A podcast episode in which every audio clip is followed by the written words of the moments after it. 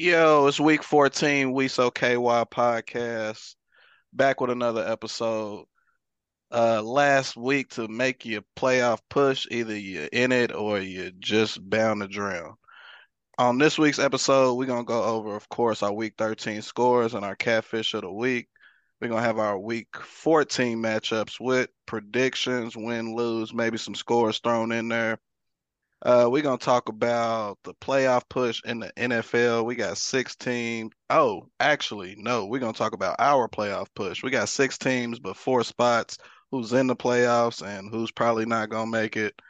Uh, waiver wire pickups of the week. Who's some people that y'all could pick up? We got some key injuries. We got Lamar Jackson out, uh, Jimmy Garoppolo, and I'm pretty sure some others that I'm thinking not thinking of right now. Uh, we gonna go to Captain Kirk. Tee Higgins is Kirk. Is Christian Kirk worth the money? Is Tee Higgins a receiver one? Who would you take between the two? We're gonna go over Baker Mayfield and him needing a new bakery and what's a good fit. He already landed on the team. The Rams tweeted out that they won the lottery on Twitter. I'm not so sure about that. Uh, we're gonna go over who's your defensive player of the year. We got some people like, you know, Parsons, Bosa, and some others we probably gonna throw out there. And then for the NFL, we're gonna throw out our top five personal power rankings. I'm gonna go ahead. Uh, we got my boy Rick with me. Here. Got Mr. Braviano Rivera. What it do, baby? And got my boy Air Ribbo. Yo. No longer the catfish, man. I'm proud of you, my boy. But gonna go ahead and kick it off to Rick, man, with the week 13 scores and our new catfish. Yes, sir. Uh so I'll start with my matchup. I talked all that smack to Pete last week. Joe Mixon uh getting uh declared out for a concussion 24 hours before the before the game time and Jaylen Waddle getting hurt I'm using excuses. I'm using excuses and, injuries as, as my reasoning. But anyway, Pete, playoff Pete, he's on his playoff surge. Uh, respectfully knocked off my team. A team has no name, 97 to 68. We're going to go to Don, sipping tea in your hood. Went against Neil. Don pulled it out in a nail biter, 96 to 94 uh, continue his playoff push as well. Don, we on a collision course, uh, week one of the playoffs, bro. Uh, then you got our boys Brew keeping his playoff hopes alive, uh, beating Bravo in game 74 to 65. You have Gimme Strength Coleman knocking off Como, putting a damper on his playoff hopes as well, 97 to 83. Kane continues his uh, miraculous run it's actually a close game. He knocked off Meach Go Getters, who was currently in ninth place and fighting for a playoff spot as well, 115 to 111. Another close game, and I thought Aaron Ribbo was going to pull this one out. But uh the new King Jones, who slid into the playoffs, I didn't even know he was his record was like that. He slid into the playoff spot right now. He knocked off Rib 107 to 106. And when I say that, it was 107.02 to 106.34. So it wasn't even a whole point. And then lastly, you got Show Me the Money Vince. He knocked off Ron um, in the matchup that doesn't matter because neither of them are making the playoffs, uh, 108 to 87. Overall, it was a good week of scores. I don't think anybody really got blown blown out. A lot of people lost their spot in the playoffs and is really relying on this last week to try to get in. Don, back to you. Yeah, man, it's close for that playoff push, which we'll talk about in a little later in the episode. We're gonna go over the week 14 matchups, final week of the regular season, the final playoff push you can get, and I'm gonna kick it off to the homie Bravo with our predictions. All right, let's get it. So, as stated before, man, we got some some tight races coming down here to the final week of the regular season. Um, spots five through ten six teams and what four spots left in the playoffs. So we got some matchups that's going to determine a lot of those spots. So first matchup on the list is the I'll see you next year bowl. Me versus Rob, in game versus kiss your money goodbye. We can both kiss our money goodbye because ain't neither one of us making the playoffs. Right now, it's looking like a tight, uh, tight race has got me projected to win by one, but I don't have a lot of faith in my team, so we'll just see what happens on Sunday. Next, we got Jones, the new king, one of our surprise playoff teams, but unfortunately, he's going up against Pete, respectfully, who's the number two seed right now. Right now, Pete's projected to win. I feel like I don't know why. I just got a gut feeling Jones gonna pull this one out and sneak into the playoffs. Next, a matchup that definitely is going to determine somebody's playoff position. We got Don, it's in your hood versus Coleman. Give me strength. I'm gonna say Don's gonna take this one on the simple fact that Coleman has lost his heavy hitter for a while. He had Lamar Jackson starting at quarterback, and as we know, Lamar is gonna be down for a few weeks. No Lamar equals no victory. I got Don pulling this one out. Next, we got a one versus seven matchup, another one that's going to determine um, a playoff spot. It is your favorite piece of bacon, Kane versus the IR boys, Brew. Right now, Brew is slated to get destroyed. I don't know if he has not set his lineup yet, but projections say Kane 108, Brew 69. Hope it don't play out like that. Next, we got Kamo, all of no trust, who took a hit to his playoff position last week versus Rick. A team has no name, and it's another matchup where it looks like somebody's about to get destroyed. Currently, we got Rick projected to win 100 to 58. Again, I don't know if Kamo hasn't set his lineup or if he doesn't have anybody to set, but I hope it doesn't play out.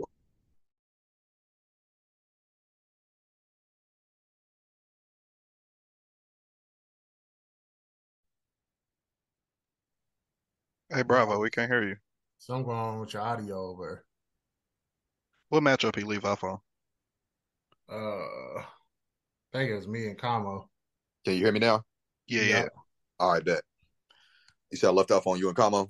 Mm-hmm. All right, I tap back in. All right, so next we got Go Getters, which is Meach. He got the number nine spot, also vying for a playoff spot. And he got a good shot to get in um because he gets to play our bottom feeder, Ron, aka um Go what's his, what's his real name? Derek. Derek. Ron, aka Derek, aka Berg, aka the High Rollers. Right now, he's actually projected to win this game, so it'll be interesting how to see how that one plays out. And then, last but not least, we got our number three seed Devin uphill versus Vince. Show me the money. Who's currently sitting at eleven? Vince don't really have a dog in the fight. Devin set for a playoff push, and he's also currently projected to win that game by about 13 or 14 points. So I say Devin's going to pick that dub up. That is our wrap up for the week 14 matchups. Don, I'm going to send it back to you. All right, next we're going to dive right into it. Uh playoff push in our league. We got six teams vying for four spots. Last week to make a move. Rob, looking at the standings and the matchups, and of course points scored because that's the ultimate tiebreaker in our league. You better put up some points. Who do you think's gonna make it? I mean, Daniel has to win, or he's out. Because if me, I think Meech is gonna win too. If Meech wins, he's in, and then if Jones wins, he's in too. If, even if Jones loses, he's in. I don't think Daniel, I don't think Daniel can make up enough points to catch Jones, even if he loses. And Kamo has to win to even have the same record as Jones. So I think it's going to be Jones and Meach, man. I mean, I think it's has regardless of how it shakes out, it's if they win, that's that's who's going to be in. If Daniel can, who Daniel face for the matchup? Kane. He's toast. yeah, yeah, yeah, yeah, yeah, yeah, yeah, man. Like I said, man, it's, it's, it's Jones and uh it's Jones and Meech, man. They got it. The new king finally finally makes some noise, man. Rick, you see anything different for that as far as our playoff push goes? And I one thousand percent agree with Real. I mean, uh as far as my my matchup with Kamo, Kamo has damn near his whole team on bye week like all of his running backs. He has uh, Aaron Jones, David Montgomery, and Brian Robinson. They're all on bye week. His tight ends on bye week. That's why he's scheduled to get 58 points. So he has to hit the waiver wire to find two running backs, a flex, and a tight end with 19 moves left. And there, you know how our waiver wire is. So I don't I don't think Kamo has a good shot. And Brew, he's facing Kane, like Rib said. The problem is with these teams, uh, is uh Meach has Kenneth Walker. He's hurt too.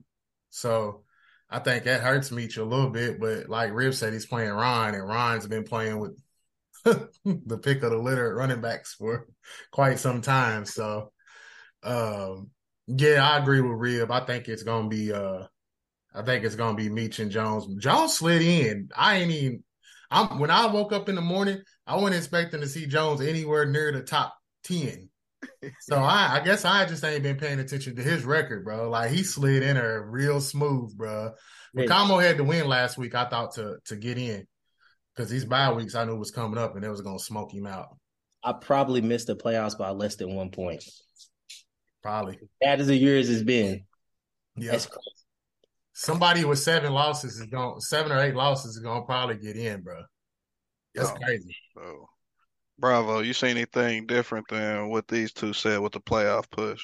Nah. Um. So out of the six teams vying for the four spots, um, I like you to get in, Don.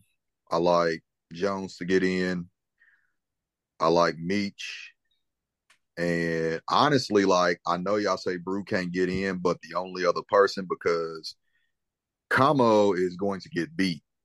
And I don't feel like his team's going to score a lot of points. I don't feel like Brew's team's going to score a lot of points either, but I feel like his could possibly put up more than Como. And he might somehow get one of them final four spots, but I don't know. For the most part, I I agree with everybody else said. Um, Meach and Jones rounding out the playoffs, and uh, we go from there. Well, you, I mean, Coleman's. I think Don and Coleman are locks. Are they? Yeah, so. yeah, yeah. They only got yeah, six losses. Okay, and, okay. And for real, okay. to be honest, if if Jones wins, he's pretty much locked in because he scored yeah. Jones put yeah. points up, bro. Yeah. yeah. And Don's put up more than him. So yeah, Don, but it's gonna it, it, depends on yeah, I like yeah, I like Meach and uh I like Meach and Jones getting in. Yeah. Um Brew and Como both have some of the two of the lowest scoring teams in the league. Mm-hmm. Yeah, it just don't look good for either of them. And Brew has the misfortune of having to play Kane. So the odds aren't in his favor this week. Yeah. Yeah, man. I only think Como loses because of who he's matched up with this week is Rick. He has some pieces to put in. Honestly, he only really needs to pick up a tight end because he can slide James Cook in there. Don't really know what we're gonna get out of him, but he could get some goal line carries. Never know what that Buffalo backfield for real. He can slide Kareem Hunt in. He seems like he's been tapering off since that trade deadline. It don't really seem like the Browns are trying to really even give him any more burn no more. Kind of like driving down his value. Hopefully, they'll probably resign him next year, but I certainly think he's out of Cleveland after this season. For sure. He can slide in Van Jefferson into the flex spot, but with the quarterbacks the Rams might be fielding this week, that's probably not a good look either. Brew, he has one move left. He's one of the lowest scoring teams. I'm not sure why he hasn't picked up a quarterback yet because both of his quarterbacks are either hurt or I think they don't buy one or the other. But yeah, uh, I like me. I like uh, I like Jones. It's crazy how many points has been scored against him. I think he has the most points put up against a single GM this year. And yeah, Meach, man, it always comes down to points with them records. Yeah. But uh, going to the next topic, we got playoff waiver wire pickups and who is trending of course, in our league at this point of the year, what is waivers? Right. But to other people across different leagues, um, there might be some people they can pick up. Uh, Rick, who do you see with some players that could have possibly been picked up for some other GMs outside of our league, of course? Uh, I mean, like you said, it's it's it's it's scary. So are you just are you saying like if you was in another league, players that might be out there because it ain't fourteen teams, or are you just saying in our league in general? In other leagues, like for instance, we had Lamar Jackson come out, so yeah, there's yeah. another quarterback out there. Yeah, so like in a couple leagues I was in, uh Darius Slayton was available, uh, and he's he's had some good some good games uh recently. He the only the only problem is man he's going against that the Phillies or I said the Phillies, the Eagles, man, they they secondary is is nothing to play with. Uh, And then if you want to go tight end, the the Dulcich kid from uh Denver was available. Evan Engram was available. Uh James Cook, like you just mentioned, they were they was available. Uh I would look at some defenses too. Um one one strategy that I have in the other leagues that I'm in is I don't pick a defense to roll with the whole season. Like I just whoever's scheduled to to do good. I know everybody's not going to pick the top three defenses. I just always switch them out. So definitely look at your defenses. Uh, Kyren Williams from the Rams, um, and pick up some Ryan too, because like I said, Joe Mixon last minute told me he was uh he wasn't playing playing for a team has no name this week. So uh, definitely pick up some Perine. But other than that, man, it, it's it's scarce as far as your quarterbacks. I mean, Tyler Huntley did come in and play well when Lamar got hurt. I think it was last year. So I mean, I don't think it'll be a bad pickup for somebody who needed him for a couple weeks. Uh, as far as everybody else, I'm, I'm, my my man Daniel Jones is a is a top ten uh, fantasy player in our league. So if he's available in y'all's league, I'd go pick him up because that's a dual threat. Um, and other than that, man, that's about it. It's it's like you said, it's it's thin everywhere, especially with the playoffs coming up. So that's what I think. For sure. Robin Bravo, outside of the names he picked, did y'all see anybody else? I don't want to move on to the next topic too quick. Um, so a viable option this week if he's available in your league. He is in ours, but Ryan Tannehill, if he's out there, you can go grab him. I don't know if it's necessarily necessarily a long term solution, but they do play Jacksonville this week, so if you're in one of those positions where you're fighting for a playoff spot and you might have lost Jimmy G or um, Lamar, Tannehill might be a good option. Also, um, I mean, they haven't been super explosive, but the Steelers are starting to come on here at the back end of the season, and Kenny Pickett is probably available in your league. Um, again, might not be a big, huge game, but they do play the Ravens, who, you know, sometimes they have up and down games on defense. So if you're just desperate for a quarterback, Kenny Pickett's out there for you. But for the most part, like it's probably thin across the board um, in all leagues, not just ours. Um, of course, whatever the running back situation is in Seattle, uh, is Rashaad Penny still there? Is he hurt? He's hurt out for the season. Well, there you go. DeeJay Dallas, if he's available, go pick him up because he's going to be the next man in line with Kenneth Walker, Kenneth Walker going down. But outside of that, man, um, not really a whole lot happening as far as free agents. Rob, did you have anything to add to that? Uh, Huntley from the Ravens. Like every time he plays and he actually has time to game plan for the start, he always does pretty decently. So, um, and he scores a decent amount of points every time. And I actually just picked him up over both of those guys Bravo just named. And I was looking for Daniel Jones, but he's not out there in one of my other leagues. So, yeah.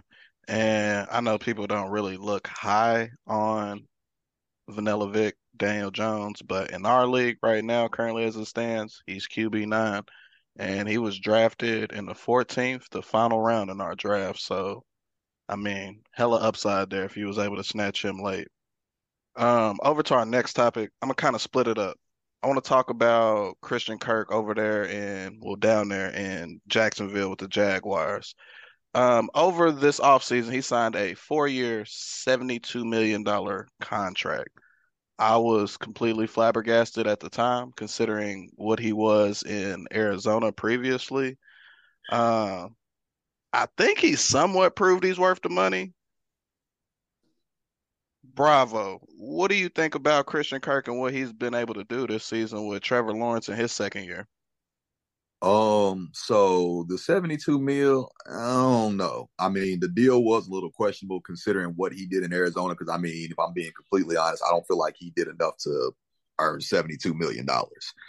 Um, I mean, he's obviously had better numbers in Jacksonville, but I mean, is that a matter of he's just gotten better, or is that a matter of he's getting more opportunity? Because I mean, he's the number one in Jacksonville you know, he was in Arizona at one point. I mean, I don't know if he was necessarily the number one, but he was getting some looks. But once they picked up DeAndre Hopkins, obviously those looks are going to decrease. So I don't know. I'd say the jury's still out. I won't say yay or nay, but I personally wouldn't have given him 72, 72 million off the rip. Maybe, you know, the option to get to that number via incentives and performance, but as of now, you know, I'd say the jury's still out. He hasn't been bad, but he hasn't been great either. Rick, what you think about Christian Kirk? So I was completely wrong because at the beginning of the, of the season, I was like, why the hell they giving that man all that money for? What has he done to prove uh, that he, he he deserves that money? He has 839 receiving yards and seven touchdowns this year. I think it's more of a uh, indictment on Kyler Murray than it is him. I don't think Kyler Murray is the the prototypical quarterback. He's he's more of a, a running quarterback, and Je- uh, Trevor Lawrence is is more that uh, prototypical quarterback. I think uh, he passes better uh, and he reads the field better. And Christian Kirk playing in that slot, I think they're utilizing his talents because I don't know if y'all watched a lot of Arizona games with Kirk in, but he was he was kind of the same uh, in that same field as Rondale Moore. They was just trying to throw the ball deep to him. And in Jacksonville, he gets a lot of uh, short passes. He runs a lot of slants. Like I said, he's in that slot. And he ain't just a big play receive, receiver like Trevor Lawrence relies on him. He's his favorite target. So I think he was worth the money. If you would have asked me at the beginning, I would have said hell no. But right now, absolutely. Definitely feel it. Rob, what you think about uh, Christian Kirk, the money he's got, and has he proven that he's worth the ticket?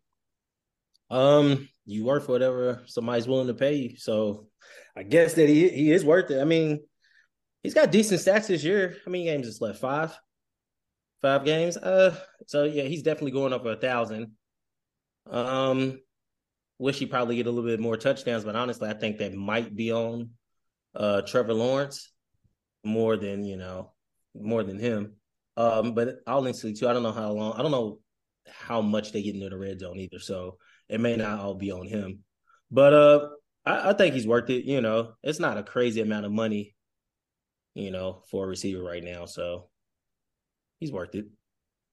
I can definitely feel it. Right now in our league, anyway, um, non PPR, we play by standard. He's receiver 11. So wherever he was drafted in our league, he was worth it. I'm pretty sure he was a mid round pick, and uh, he's definitely turned up for Jones. Um, he's had some letdown games, but I feel like he came out in the season very strong, and most of that is probably due to the quarterback change. Trevor Lawrence has definitely improved this year under uh, Doug Pederson. But um, before we dive into this next topic here, we're gonna take a quick commercial break, and then we're gonna talk about Mr. Tee Higgins. Is he a receiver one? or is he just a product of his environment? But we're gonna be right back and we're gonna dive right back into that for y'all. All right, y'all, we back. We so KY week 14 episode. Had to take a short break. Uh, commercial break was sponsored by GoFundMe as we're still trying to get Derek Reinberg his money back for his uh, attempts at uh, whatever he was trying to do this year. But um, going into Tee Higgins, is he a receiver one? Is he a product of his environment? Um, does he benefit from having Joe Burrow? Does he benefit from playing opposite of Ja'Marr Chase most of the time? I mean, we kind of seen when he did, like when Ja'Marr Chase was out. This has been a huge topic in our personal chat uh, for some time. Uh, Rick, that's your man. So I'm gonna kick it off to you first on this one. Yeah, man. Uh, his rookie year, he had he only played 12 games, and he had uh, 861 yards and five tubs. Then Ja'Marr Chase came in. He played 14 games and he had over a thousand yards and six tubs. And we uh what we got about five games left. Right now he's got uh 908 yards and six tubs. Uh I think there's different tiers. I think because we talk about this a lot. I don't want people to get misconstrued where I'm saying like he's uh Tyreek Hill or Davante Adams or on Justin Jefferson or Cooper Kupp. Like I don't think he's on that level yet. I think he could be, but I don't think he's on that level. But you have that you have that class of receivers, and then you have the regular number one wide receivers. He could go on. Was there how many NFL teams is it? Thirty two. Okay, there's 32 NFL teams. He can go be number one receiver on half of them and put up 13, 1400 yards and get about 10, 11 touchdowns he I don't know how many game Bengals games people watch, but he he goes crazy, bro. Like he he's he's a big receiver. He wins the 50-50 balls. He runs good routes. He's just there with Ja'Marr Chase and Tyler Boyd. To me, I get the whole with Ja'Marr Chase is there, so he's not getting doubled, but so is Tyler Boyd. So to be on a team with three really good receivers and to still have over a thousand yards and six touchdowns, bro, you're not you're not like no number two in my eyes. I think he's a number one receiver. I'm also biased, but I think he's number one. For sure. Before I kick it to someone else, right now he's receiver 13 in our standard scoring lead. I'm gonna name the receivers ahead of him. Davante Adams, Tyreek Hill, Diggs, Justin Jefferson, AJ Brown, Jaylen Waddle, CeeDee Lamb, Cooper Kupp, St. Brown with the Lions, Amari Cooper, Christian Kirk, Tyler Lockett, and then there's Tee Higgins. People behind him, Terry McLaurin, Ja'Marr Chase, DK Metcalf, Deebo Samuel, Curtis Samuel. Ah, he's actually not worth naming. Mike Evans, DJ Moore, Michael Pittman, Juju Smith Schuster. DeAndre Hopkins was suspended for a good portion of the league, but he's ahead of him. Chris Godwin was injured for a portion of the league, but he's ahead of him as well. So he's sitting in good territory. Rob, do you think he can potentially be a receiver one, like someone's main target? Like, obviously, he's not a superstar. He's not on that first tier, maybe second tier, but I comfortably put him in the third. What you think? Uh, if you're on the third tier of number one receivers, are you a number one receiver? You get what I'm saying? That's that's my thing. It's like how many tiers of it of, of number one receivers is it before you like, hey, maybe he's just not that. And I'm just saying, I know he, he only played 12 games, but look at where the Bengals were when he was there, and then as soon as you know, I just don't think he's an impact player. So I don't think he's a bad player. I think he's certainly better than Michael Pittman for sure. But also too, I'm watching Michael Pittman. He can't get open. I mean, so I think Tee Higgins is a better player than him. Also, too, I think he plays in a better offense than Michael Pittman. But like, I don't think he's better than Terry McLaurin. I like I just think he just plays in Washington. And that's why he has three touchdowns with the mix of Carson Wentz and Taylor Heinicke. You know what I mean? Like, and he still has 900 yards.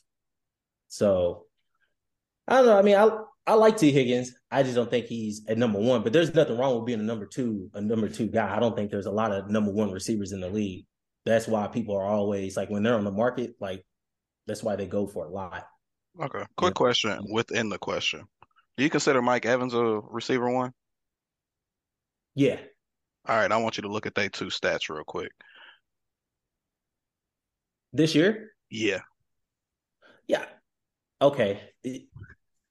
Bro, when you so when you really talking, like you really gonna take like just say this out loud, bro. Is is there any conversation between Mike Evans and Tee Higgins? Uh with stats this year it is. All right. All right. Bravo. He's not, he's not, better than Mike Evans, bro. And T, T yeah, you know what I mean. Like, yeah, I'm not like a huge Mike Evans fan, but I don't. No, nah, I don't think he's close to him. I was saying we have our numbers, and that's what we mainly have to look at. But bravo, Tee Higgins, what he's done. Do you think he can be a receiver one on somebody else's team? And honestly, do you just think he's a product of his environment?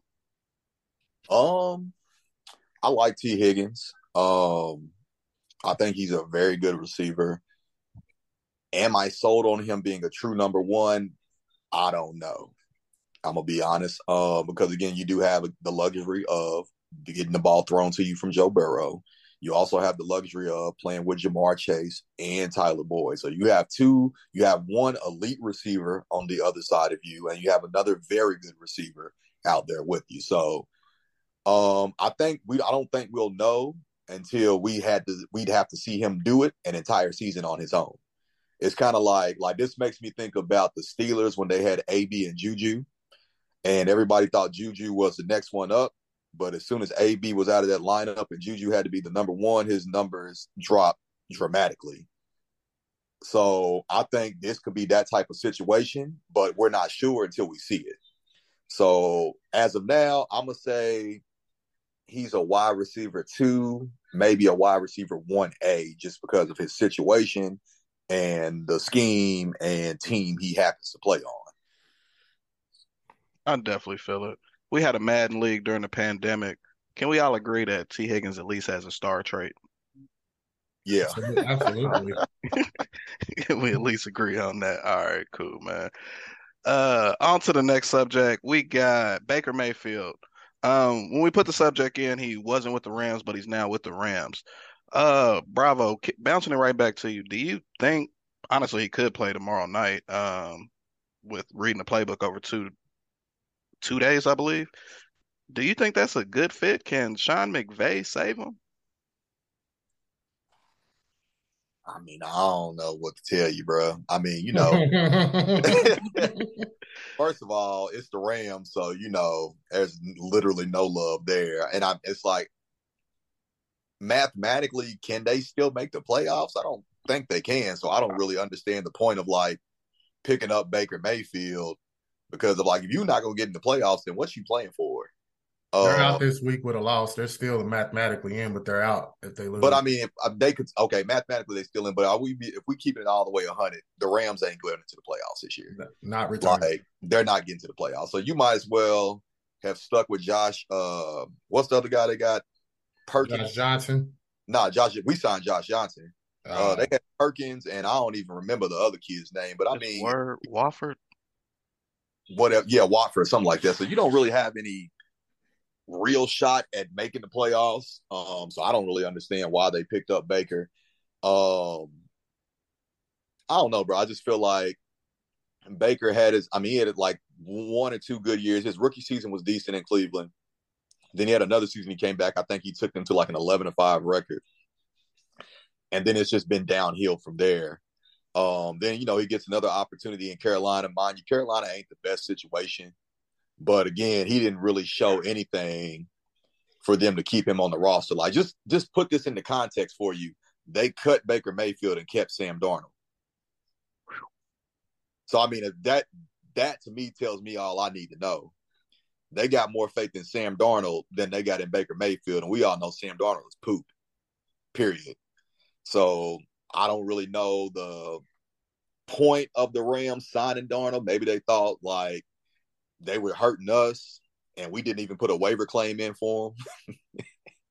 so I don't know, but yeah, man, I don't I don't think Sean McVay can save him. That boy washed up.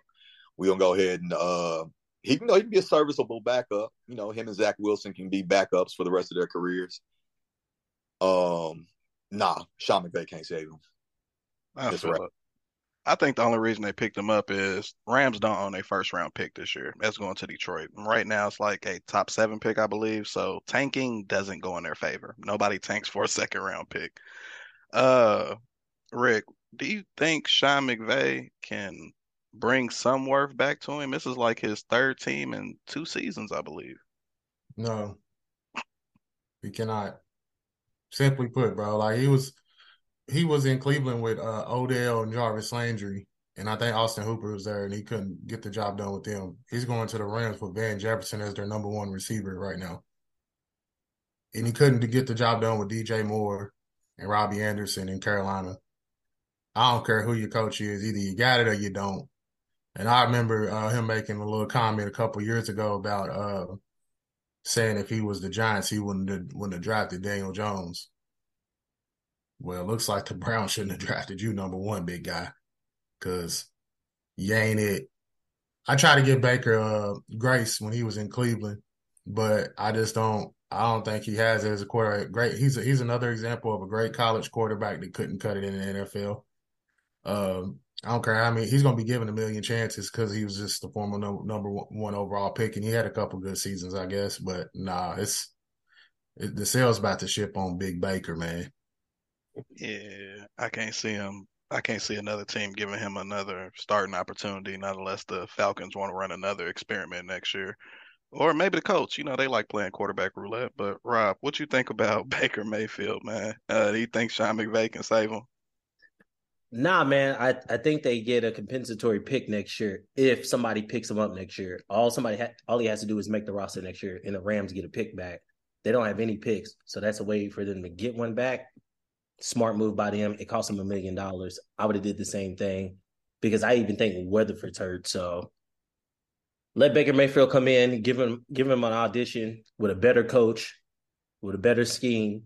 Maybe you know he's got what five games to figure something out. You know, look at least decent. So, like you said, it doesn't it doesn't make sense for the Rams to tank. They're not going to do that, but they can get an extra pick. They know he's not coming back next year, and they know Odell's not coming. So, I think that's what they did that for. Definitely a great point with the compensation pick there. Um, going on to our next topic, we got who is your defensive player of the year at this point? Um, we got Parsons with Dallas. Um, I think he's a great choice. We got Nick Bosa with the 49ers, another great choice. Um, and of course, I believe there's probably two, three, maybe a handful of others. Bravo, you're a 49ers fan, so Nick Bosa plays for your team. Who do you think is the defensive player of the year up until this point? Um, you know, I'm I am a 49ers fan, so obviously you you gonna feel like there's gonna be some bias. But you know, if if if the numbers didn't tell the story, I would be honest. But if you go look at the numbers, all Bosa's numbers are better. It's just we don't hear about Nick Bosa because the media only talks about the 49ers defensive defense as a unit, and they don't really give Nick Bosa like individual accolades. Whenever we hear about Dallas defense, all you hear about is Micah Parsons. So I think it's a media driven thing, but you know, we shared the the graphic a little bit earlier. Nick Bosa leads in sacks, leads league in sacks actually. He leads in he has more hurries, he has more quarterback pressures, he has more tackles for loss. Like he's literally leading in every statistical category. So right now, he's the defensive player of the year. But Micah Parsons is definitely a dog that I would love to have on my team any day. I definitely feel you. Um, Nick Bosa is leading in a lot of categories, and just this last game, he had what three sacks? Three sacks, and, and it was early. three sacks and two forced fumbles. Yeah, Rob, who's your defensive player of the year so far? You on mute? Uh, I mean, honestly, I guess, I guess you have to go Nick Bosa for real. I mean, Matt Ryan for real. I'm gonna say that Matt Ryan. I, I'm gonna I'm gonna go there. That's my answer. Matt Ryan. Yeah, Rick, man, who you got for defensive player of the year so far? I'm about to go a different direction, bro. My defensive player of the year is Sauce Gardner. Mm, can't even be mad at you, man. Simple as that. Can't even be mad at you. Can't be mad at you with that one. I think he definitely got defensive rookie of the year. I don't I don't think there's no second guessing that. Uh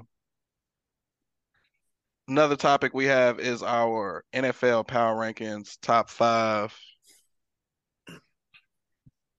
Rob, I think you had a questionable top five last time. I think the Titans was in yours, fam. Uh, who's your top five right now? They still in there because they just got smacked last week.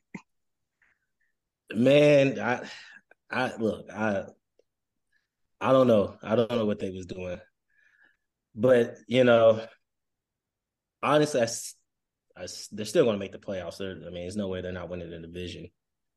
Um, man, give me some time. Come back to me. Come back to me. Rick, man, who's your top five? They don't have to be in order, man. Uh, I would go Philly one. I would go Minnesota two. Um, I would go Kansas City three. I would go Buffalo four. And I'm gonna go Cincinnati five, bro. They just knocked the Chiefs off, and it's that time of the year like they did last year. They streaking. They got Chase back. They're getting healthy. So I'm gonna put it was between them and San Francisco, but with Jimmy Garoppolo going down, I just couldn't see myself putting them over uh, Joe Burrow and company right now. I can dig it. To run mine down is pretty much these standings in the league. I got Philly. I got Minnesota. I got Buffalo. And I actually do have the Niners right there because even when Jimmy Garoppolo went out, they handled their business, and I can't be mad at that. So there's mines right there. I think Kansas City and Cincinnati's right there, along with the Dolphins. They can bounce right back in there too. But Bravo, who is your top five? All right, my five this order: Philly number one. Um, as much as I hate to say it, just the way they've looked lately, Dallas number two. Dallas is great on defense, and their offense has been crazy the last few weeks. Um, I like Kansas City at number three. Um, I like. I don't know, man. I mean, a lot of people got Buffalo up there high. I'm not gonna lie. I'm not very big on Buffalo. Um, I just, especially with Von Miller now going down, so I'm not. I don't have Buffalo in my top five. I'm gonna put Cincinnati at four. Cincinnati is really hot right now, and like just watching the game in its entirety against Kansas City, not only were they clicking on offense, but their defense looks really good right now. And then I'm gonna put us in the number five spot. Um, yeah, we did lose Jimmy G, but our defense is playing at historic levels right now. Um, and we've seen in the past like a, a, not a great de- defense, but an elite defense is enough to carry you to a title because we've seen some very average quarterbacks win Super Bowls with very good defenses. So Philly, Dallas, KC, Cincinnati, San Fran is my top five.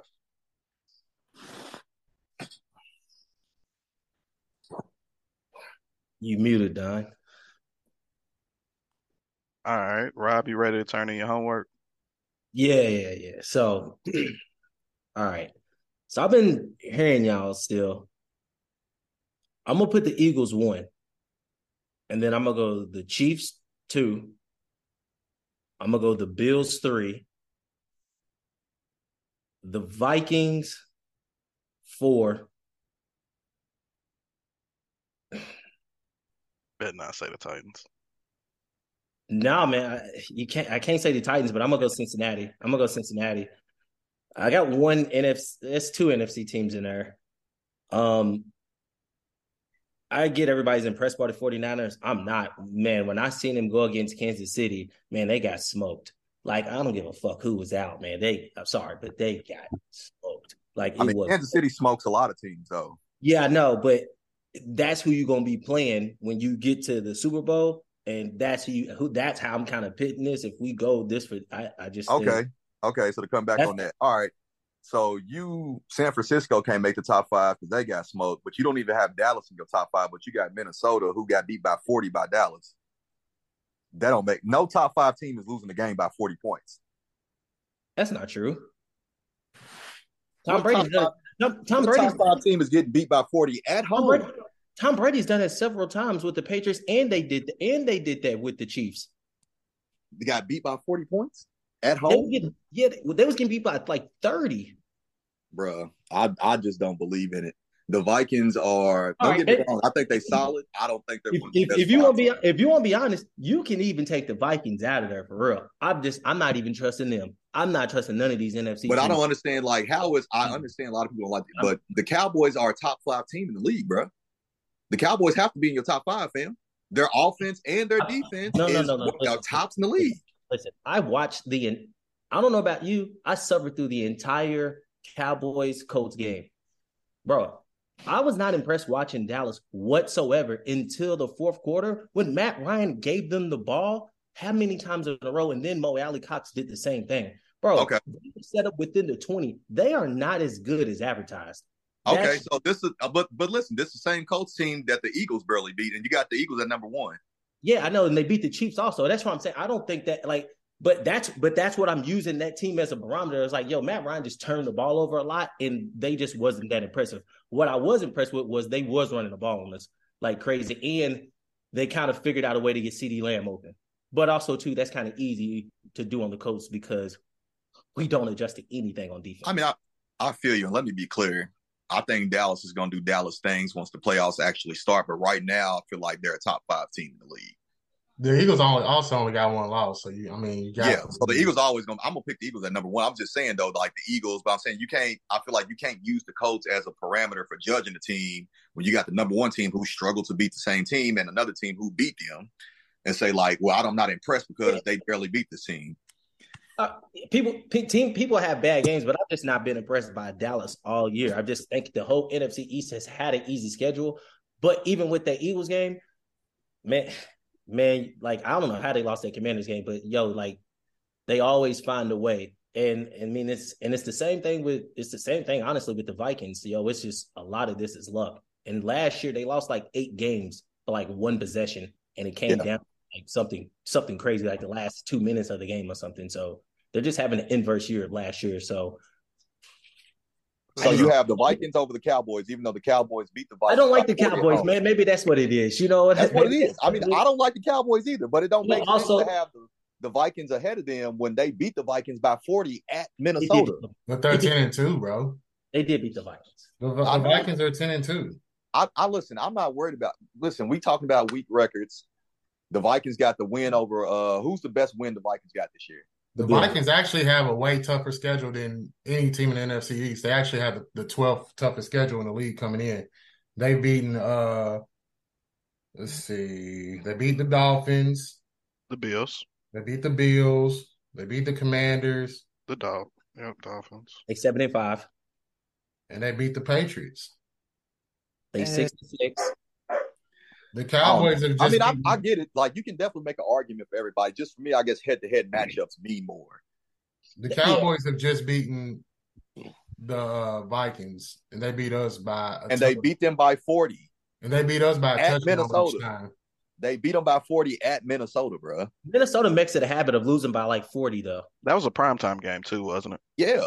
Yeah, They it did it a- to- I'm, I'm, I'm They saying, beat them by forty two. That's what I'm saying. They make it. a I'm habit saying head to head matchups mean something. But I mean, again, it's not a, I'm not agreeing that the, the Vikings aren't one of the top teams. I just don't think they're top five. Okay. Uh, to reel it back in, uh, we was talking about something before we hit the record. We was talking about rookie quarterbacks possibly even getting pushed in too early. Uh, I believe we was talking about Fields, how he possibly could have just sat last year.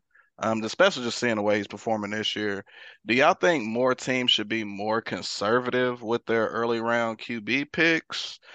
Or do y'all think they should just play right away? Because it's not like they're getting the contracts that them top picks used to get where you was on the clock as soon as the season ended. Uh, Rob, you made some good points. What do you feel about rookie quarterbacks being put in too early? Um, it's you just it's just who is your quarterback that matters. Who that player is. You know what I mean? Like, I think Josh Allen kind of needed to start year one because he, you know, it's it's just kind of who he was. Like, he wasn't that. He man, he was bad, but I think he needed to play through that. But Justin Fields, man, he was just taking a, a lot of abuse last year. That was a bad team. I don't think he needed to play. I think he just needed a better system and somebody just to actually adjust to them. And actually, when they tried to this year, he's looked like a totally different quarterback. So I think Fields could have sat and and, and chilled. Um, I think Trevor Lawrence had to start. If you're, you know, if you're, you know, we know you since you're in middle school, you have to come in day one and start. It's just he had Urban Meyer, you know. So it just matters, you know, who you are and then where you drafted to, and then what team, you know, and then what you're asked to do. Trey Lance, hell no, Trey Lance shouldn't have started, you know. But maybe in a year, Trey Lance kind of looks at least like Jordan, uh, what's his name? Jordan Love looked in that game when he had to come in for Aaron Rodgers. He at least looked capable, you know. But this is year four for him. But that seems to be, you know, Green Bay's recipe is what four years or two. Aaron Rodgers had three, right? Yeah, yeah, three. Yeah, all right, well, maybe three. I can definitely feel you. Um, and to your point, I feel like Trevor Lawrence had a start in today's NFL. I feel like he is the prototypical quarterback. He can make the throws, he can scramble a little bit, but uh, he didn't have no receivers last year either. Uh, Rick, what do you feel about quarterbacks, the ones that are drafted very early? Do you think some of them should sit, or do you think there is pressure on the GM to like start them immediately? I, I agree with what Rip said. I think it depends on the situation. A lot of a lot of these good quarterbacks get drafted to a pretty bad team, so they don't have the offensive line because that team's also you know rebuilding, or they don't have the receivers or whatever. They might have one or two weapons to throw the ball to, so it just looks bad. Um, Justin Fields is a prime example of that. Um, so yeah, I just think it just depends on the the situation. Um, if you a quarterback that gets drafted towards the end of the first round, like a Jordan Love, if Aaron Rodgers was on his way out the door, then possibly, like possibly, he probably could have started his first year. Uh, he had Davante Adams, so I just think it just depends on that. Um, I agree. Trevor Lawrence definitely had to start. He's like a he's he's a person that, that, that you had to start. There wasn't another quarterback like when Daniel Jones got start. Uh, when Daniel Jones got drafted, we had Eli Manning still, so he could sit behind him. Um, but Trevor Lawrence didn't have anybody like that. And Baker Mayfield didn't have anybody like that, and Sam Darnold didn't. But those are also those also have been bad franchises. So um, I agree with Rib. I think it just depends on the situation for real. All right, Bravo. Hearing the other GMs leagues point GMs in our leagues points, do you have anything different from that, or do you just agree with what's been said so far? Um, for the most part, like I can agree, but I also feel like there's pressure from a front office standpoint. Like if you pick a guy high, they expect to see him quickly. Um, I kind of feel like, you know, if you're a number one pick, you definitely gonna play early. And it's also got to take into consideration, like we see situations like Aaron Rodgers and we see situations like Mahomes where they got to sit for a year, but not most teams picking that high or picking quarterbacks don't have the luxury of having a guy that their rookie can sit behind. So they kind of forced to throw the young guy in there early. And oftentimes their team is not really built for him to have success. So, you know, I just think of I don't know, man. It just has to be a perfect storm for a young guy to come in and be successful early. Um, but that perfect storm is rare. So I think I personally love to be able to sit my quarterback for a year and have him just kind of observe and learn. But the reality of it is, if we got to pick a quarterback there early, then that means our team wasn't good and we probably need him to play. All right. I'm going to shift it. We're going to talk about a little college thing, something that's very popular right now. I want to talk about Mr. Deion Sanders, Mr. Primetime. How do y'all feel with the way he left? Because he came in and said God sent him here to pretty much save HBCUs, like, um, but he also said he was going to take entertain them Power Five deals. Uh, Rick, how do you feel about the way that Prime left? Uh, it's a mixed bag for me. I can I can see both sides. Uh, I can see the sides where the people was like, yeah, you promised to put, you was gonna put HBCUs on the map. You went to these uh, kids' um, house and told their parents that they, that, you're gonna be like a father figure to them for four years. And you know, I know the rebuttal to that is, well, other coaches do that too, but I mean, this is some, kind of an agenda that Deion can't put out when he first went to Jackson State. He was to put HBCUs on the map, and um, I think the timing is what has been the major issue. Coaches grow and coaches leave. My guy did it after two years. Um, but then on the other hand, I also agree like Jackson State didn't provide the best facilities. Jackson State didn't wasn't paying the assistant coaches well. Deion was coming out of pocket. He had to have his friends like Diddy uh, put donate a million dollars to their training facilities, and you know you can only do so much before you get tired. And when you get to get put to a cop, uh, given an opportunity like Colorado, which is a Power Five school, um, and you know that you can have your player, some of your players from Jackson State transfer, and you're gonna have all these other recruits want to come because they want to play for Prime, regardless of what what school it is. Like, I definitely agree um, with those people too. So. I just it's it's a mixed bag. I definitely think he did what's best for him and his family. Um, I personally think he should have went to Cincinnati, but I also like I'm not a coach, so I'm looking I'm looking from the house. So like I said, I rock with both uh both people or both groups who say that say one or the other. But if I had to pick one, I'm riding with the with him making the best decision. What's best for him? Like you can only go so long before you like, all right, bro. Like if this is all the help you're gonna give me, let me go somewhere that's gonna help me more. So shout out to him, man. Shout out to his family bringing his son there to be the starting quarterback. Uh, Travis Hunter's going to transfer there as well. Hell, they they they dibbing and dabbling in South Bend trying to take some of our recruits too. I don't like all that, but definitely shout out to him, man. Bravo. What you think about uh, Prime Time taking the step to Colorado? I, honestly, um, correct me if I'm wrong. He's actually the only black coach in the Pac-12 right now. But um, how do you think about how he left, when he left, and the perception of what's surrounding his story right now? Um, I personally don't have a problem with it because at the end of the day, bro, like it's all about progression. And if anybody really thought that Deion Sanders was going to stay at that HBCU his entire career, they were fooling themselves. That job was always going to be a stepping stone job. If you believed anything other than that, then you was just gullible now to the point where they said like he said he was going to do this and say he was going to do that. Technically, he did. We saw ESPN um, game day at an HBCU. When have you ever seen that? Actually, I said they, I feel like they said it's been like 40 or 50 years since that's happened twice. We've seen Jackson State all over TV. We've seen other HBCUs all over TV. Matter of fact, didn't they get like an ESPN D, uh, ESPN deal now where HBCUs are going to get broadcasted on ESPN? Is Jackson State not in a better position than what they were when Deion got there because of him?